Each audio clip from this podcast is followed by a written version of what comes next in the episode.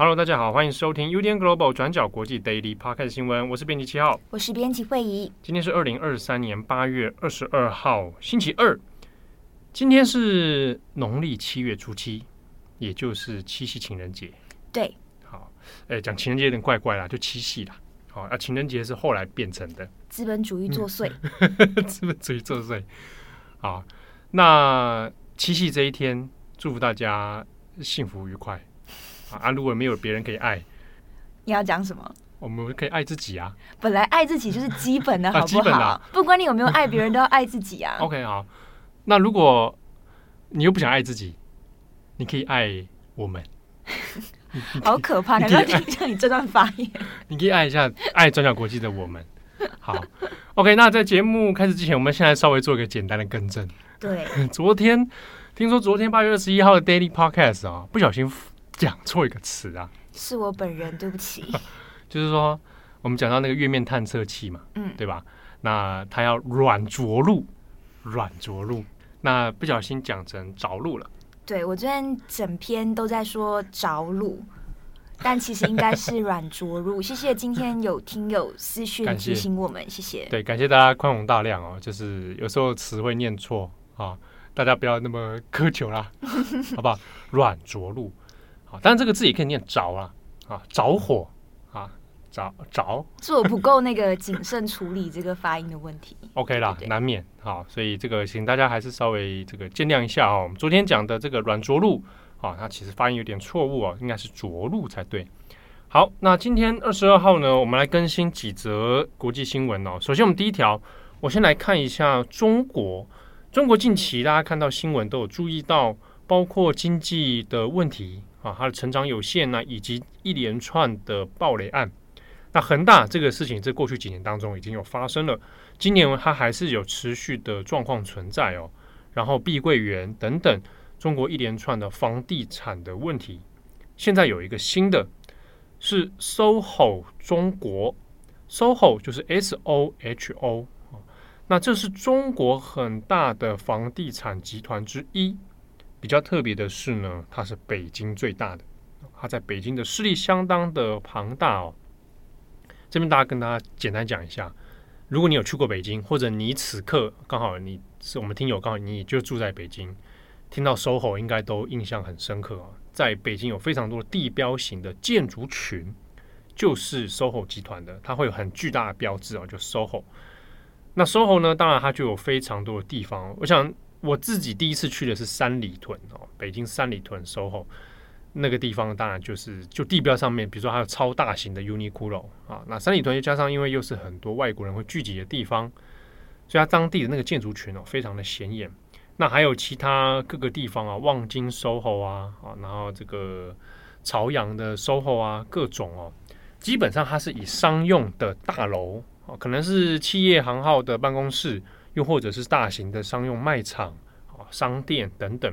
这种很大型、占地很大的建筑群哦，那它也是北京最大的建筑商啊，房地产商。那现在呢，他在最近哦发表了他们二零二三年的这个年度中期业绩公告，在这个公告里面呢，发现啊，他也不也不是讲发现啊，SOHO 中国他们自己就有自我的揭露说，其实呢，他们有很大一笔的。土地增值税还有相关的这种滞纳金是没有偿付的，这个金额呢，哦，已经达到十九点八，快要是二十亿的人民币，折合台币大概快八十七亿元了。那之中呢，它还有一些像银行的这个借款的本金啊，那有高达四十二亿人民币，现在有可能这些资金哦会有缴纳不出来的问题。那就会出现违约。好，那除此之外，在这份公告里面，它也有坦诚，其实呢，整个 SOHO 中国它的上半年财报，它的净盈利是暴跌的。它今年上半年的营收人民币哦，你想想看，一个中国大型的房地产商企业龙头 SOHO 中国这样的集团，它今年上半营上半年的营收人民币只有八点二亿，那算成台币就是三十六亿元哦。那它的净利润哦，就是我们其他全部都利利扣扣一扣哦，净利润只有人民币一千三百六十一万，一千三百六十一万人民币哦，算成台币大概就六千万。这样的集团净利润只有这样子而已，它的年减幅度是九十二点九 percent。所以这份报告出来的时候，其实在中国的房地产圈、经济圈就，哎，马上就引发很大的讨论哦。而且也担心下一个暴雷的很有可能就是 SOHO 中国。那为什么它的净利润会降这么多？然后加上它前面又有这么多的像是这个土地增值税啊、滞纳金缴不出来。那主要的原因当然一个是中国整体的经济状况表现不佳啊，它的复苏的预期呢也没有像大家之前想的那么好。再来就是在疫情之后的冲击哦，也包括说有很多的这种办公室大楼、商用办公大楼它的使用率、出租率都大幅的下降，当然这也跟疫情期间之后大家工作形态变化也有关系哦。那以及有很多的商场、商店可能就无以为继了，所以 SOHO 旗下的很多这种建筑群，它就呈现闲置的状态。啊，那当然就直接影响到了它的利润、它的租金等等。那我们这边也讲一下 SOHO 中国这个集团呢。它不只是在北京啊，也包括在上海。那它持有的这种商用地段哦，地皮其实面积都非常的广。那比较有名的呢，像是这个北京的建外 SOHO 啊，哦，是我们刚刚讲的像三里屯 SOHO 啊，那还有朝外 SOHO。而且除此之外，它还有一些建案是还正在开发中。啊，在这中国此刻，它还有一些案子是仍然正在进行当中的，还没有完成的。所以其实。预估它后来的面临到的风险其实也是蛮大的哦。那我们这边讲稍微带一下这个老板，老板呢叫做潘石屹，石头的石，屹立不摇的屹，他是 SOHO 中国的创办人。其实从八零年代他就在中国呢，以这个地产哦开始闻名，他就是做地产出身的。他是一九九五年的时候跟他的太太张欣一起创立了 SOHO 中国，在九零年代以后，两千年代以后。他就成为像是北京、上海很著名的地产商，那一直发展到现在。其实短短的几年当中，他就让光是在北京就改变了北京城市地貌，非常非常的巨大。那可能像过去十年当中，如果你去到北京里面，讲到说一些地标型的建筑，那很多都跟 SOHO 中国是有关的。那这也是为什么 SOHO 中国如果出现暴雷案的话，它其实后果跟它的象征性。也会相当的严重，这个主要原因还是上海跟北京这两个地方，毕竟这两个城市哦，还有政治上的，也有经济上的象征意义在。好，那这边延伸讲一个题外话，是老板潘石屹啊，在中国的很多经济圈里面的文章啊，或者谈论一些那种创业家故事里面，它其实相关的讨论还不少。大家有兴趣的话，可以直接找潘石屹作为一个。中国的房地产创业家，他有很多的讨论啊，或者企业家故事啊，啊，当然对他的批评也有不少。不过之中呢，有个延伸的小故事是，他帮他儿子啊弄进哈佛大学，啊，他去念哈佛。所以呢，潘石屹他后来有弄了一个基金会啊，SOHO 中国基金会。那大家知道，这个在哈佛大学或耶鲁大学这些这样常春藤学校，你也可以靠一些捐款的方式哦，来达到一些目的。啊，所以他就用这个 SOHO 中国基金会呢，他就签了捐赠的协议。好，那他一口气就跟哈佛还有耶鲁都有签了这个捐赠。那总额呢是一亿美元。啊，那就他的儿子啊很顺利的进到常春藤大学来就读，很赞啊。那这个手法其实在很多世界各地都有类似的发生啊。那他儿子呢，后来前几年的时候，我我记得具体时间我有点忘记了。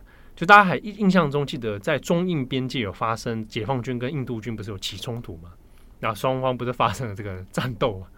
那他儿子在网络上就说有共军捐躯，他就说这个共军在这里面被活埋，就他儿子就被北京的警察调查，哎，当时就还新闻就冒了沸沸扬，说这个知名产房地产商的这个富少 被警方调查啊，就一查啊，发现潘石屹的儿子，好，一个无关紧要的小插曲，提供大家参考。好，那下一则新闻，我们来看一下全球粮食安全的新闻。对，那我们知道，俄罗斯在七月中旬的时候暂停了黑海粮食出口协议。那这个粮食出口协议呢，主要是允许乌克兰可以继续出口谷物。那么，在俄罗斯入侵乌克兰之后，全球粮食问题呢，已经受到威胁了。那现在，当印度在七月的时候宣布要限制出口稻米之后，那情况恐怕会跟着加剧。那今天呢，我们主要会引述美联社、BBC 还有半岛电视台的报道，那分成三个部分来谈。那第一个部分先谈印度的禁令，那第二个部分来谈非洲各国受到的影响，以及第三个部分其他稻米出口国的盘算。那首先是印度，那印度呢是世界上最大的稻米出口国，那占全球贸易量大约四成。那其他的稻米出口大国包括泰国、越南、巴基斯坦和美国。那么在二零二二年，印度就已经向全球一百四十个国家出口了两千两百万公吨的稻米，那其中包括四百五十万公吨的印度香米、八百万公吨的真谷米、六百万公吨的非印度香米，以及三百五十万公吨的碎米。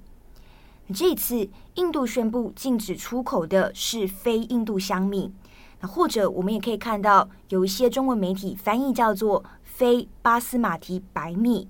那这款稻米的价格是相对便宜的。那不过呢，为了要履行国际的承诺，印度并不是完全禁止，而是还有在持续出口其他的稻米，那例如真谷米和印度香米。那但是尽管如此，禁令实施以来，全球稻米价格还是上涨了百分之十五到二十五。那印度作为一个出口大国，为什么会突然宣布要禁止出口稻米呢？那必须先说，印度的稻米库存是非常充足的。那印度政府之所以实施禁令，是为了要抑制本地食品价格的飙升。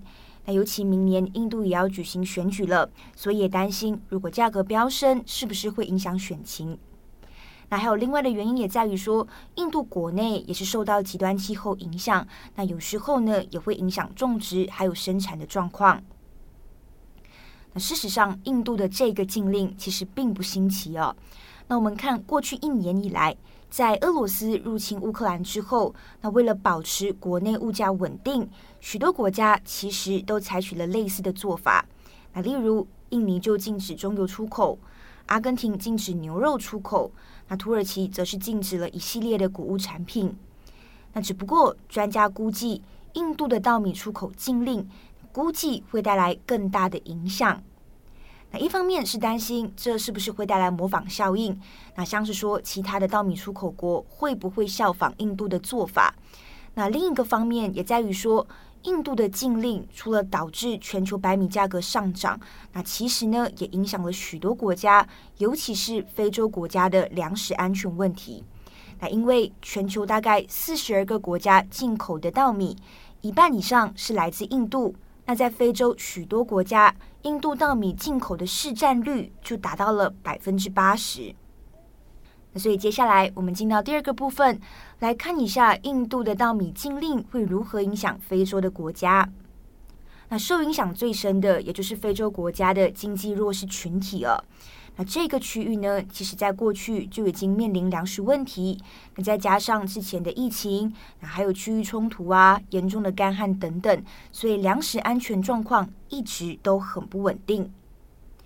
那美联社报道里面提到的例子是肯亚和塞内加尔。那肯亚的状况是在乌俄战争开打之后，那化肥价格上涨，再加上受到干旱影响，所以肯尼亚自己种植的稻米价格也跟着上涨。那因为印度进口的稻米比较便宜，所以呢也就填补了肯尼亚的空缺，那让许多贫民窟的居民还有能力可以负担这些稻米的价格。那可是现在情况有变了。那从今年六月开始，肯尼亚的稻米价格开始上涨。那从印度在七月宣布禁令之后，肯亚的批发商到现在还没有收到新的一批库存。那接着我们也来看西非国家塞内加尔。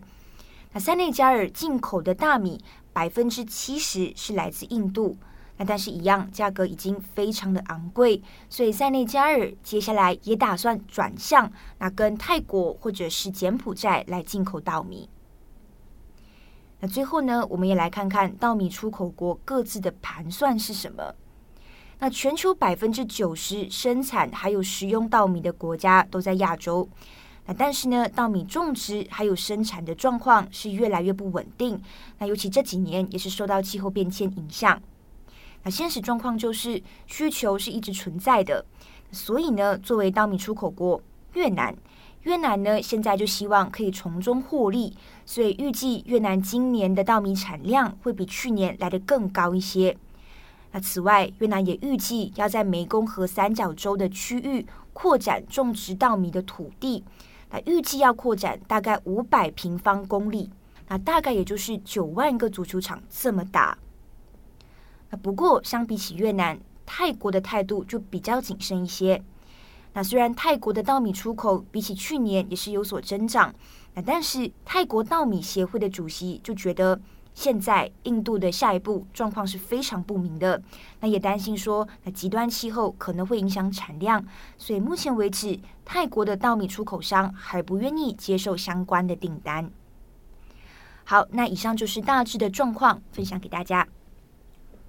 好，那最后一则，我们简单稍微更新一下关于福岛的核处理水，或者我们常在中文里面看到是所谓的福岛核污染水。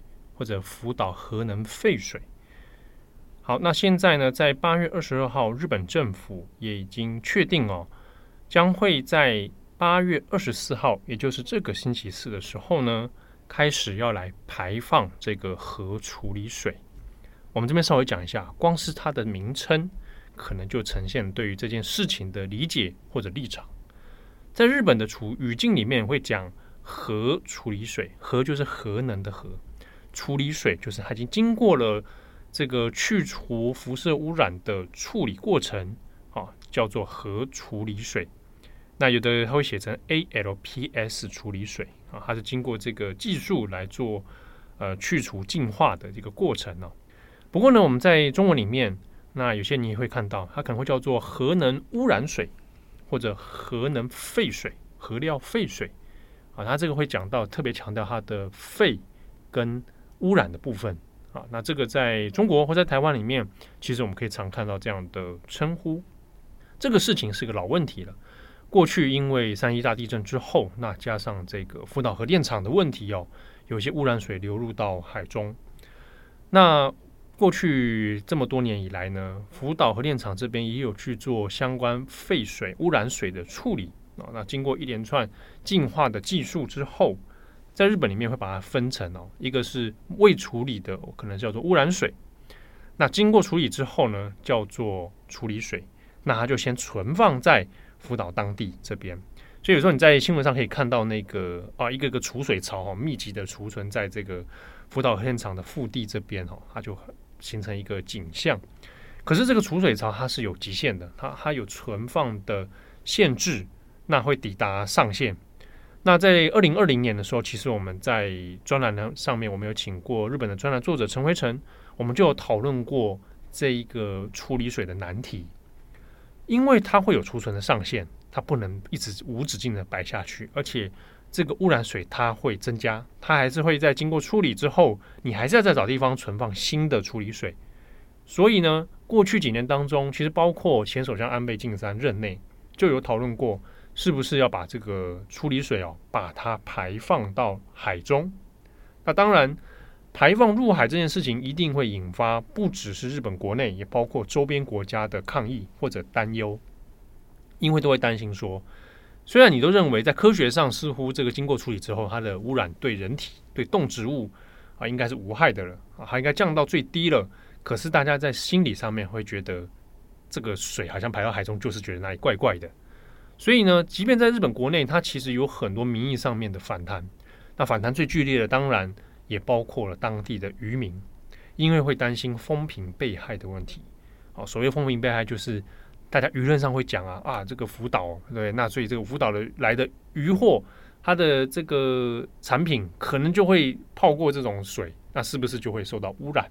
好，这个风评被害，而导致福岛的这个渔渔获产品呢，它没有办法出售，所以在国内日本国内它一直是个难题哦，那也就迟迟的没有办法做好处理。那过去呢几年当中，包含菅义伟在当首相的时候，诶，也曾经试图说是不是要来商讨了，因为它的储存年限快要到了。好，从过去讲到二零二三是极限，现在讲到是二零二四，啊，它已经是已经一定会满溢出来，所以不得不去做排放。那你要排放，就得去说服，包含当地的渔民，也可能包含周边的国家。南韩、中国、台湾这边都对这件事情其实是有很多的想法或者意见在里面了。好，但无论如何呢，今天八月二十二号，日本政府已经确定哦，八月二十四号开始就会要来做排放了。当然，这个排放事情在日本国内现在也是有很多的讨论，之中还是包括在地方的渔民啊。那日本政府是承诺他会设立一个基金会，去来辅助渔民，说，哎，针对这个风评被害的问题。可以来怎么样来做弥补，或者是消除大家的不安。不过渔业人士哦，他们其实讲的也蛮明白的，就讲到说，虽然呢、知道说在科学上面这件事情经过净化之后的处理水，科学上应该是没有问题的。可是他这边提到的是社会上的安心，这个是不一样的。科学上的安心跟社会上的安心是两件事情哦。换句话说。舆论上面似乎还是很难克服那个心理上的关卡，好，所以可能在短时间之内哦，这个所谓的风评被害，它短时间是其实是不会消失的。当然，它其实跟周边的国家的贸易关系也有直接的关联。那后续它会再产生什么样影响？排放之后呢，会不会对中日韩台又发生什么样微妙的变化哦？我们后续可以再做观察。好的，那以上是今天的 Daily Park 的新闻。祝福各位有一个美好的七夕，被践踏在脚底下那些喜鹊，动物的福利啊，一年一度都要被牛郎织女践踏啊，动保 对，而且牛郎一开始对对织女其实是蛮不 OK 的，那一系列的那个行为都不对，都不对，偷那一系列行为都不对，偷衣服是牛郎吧？对啊，这完全不对嘛！各位朋友们，你们不要去学这种，这什么？啊，以为是什么把妹技巧？我们的听友怎么会去学呢？啊、对，怎么可能嘛？就我们今天聚过七夕，好吧？回去跟你的情人说，这种什么节日，践踏喜鹊 又践踏女性的节日，到最后往那个方向去推，叫大家不要过七夕。你可以一边拿着浪漫的花朵，一边说这个话，感觉格外有魅力。觉得哇，这个人好好知性啊，好激进的那个节目。好，祝福大家了哈！我是编辑七号，我是编辑会，我们下次见，拜拜，拜拜。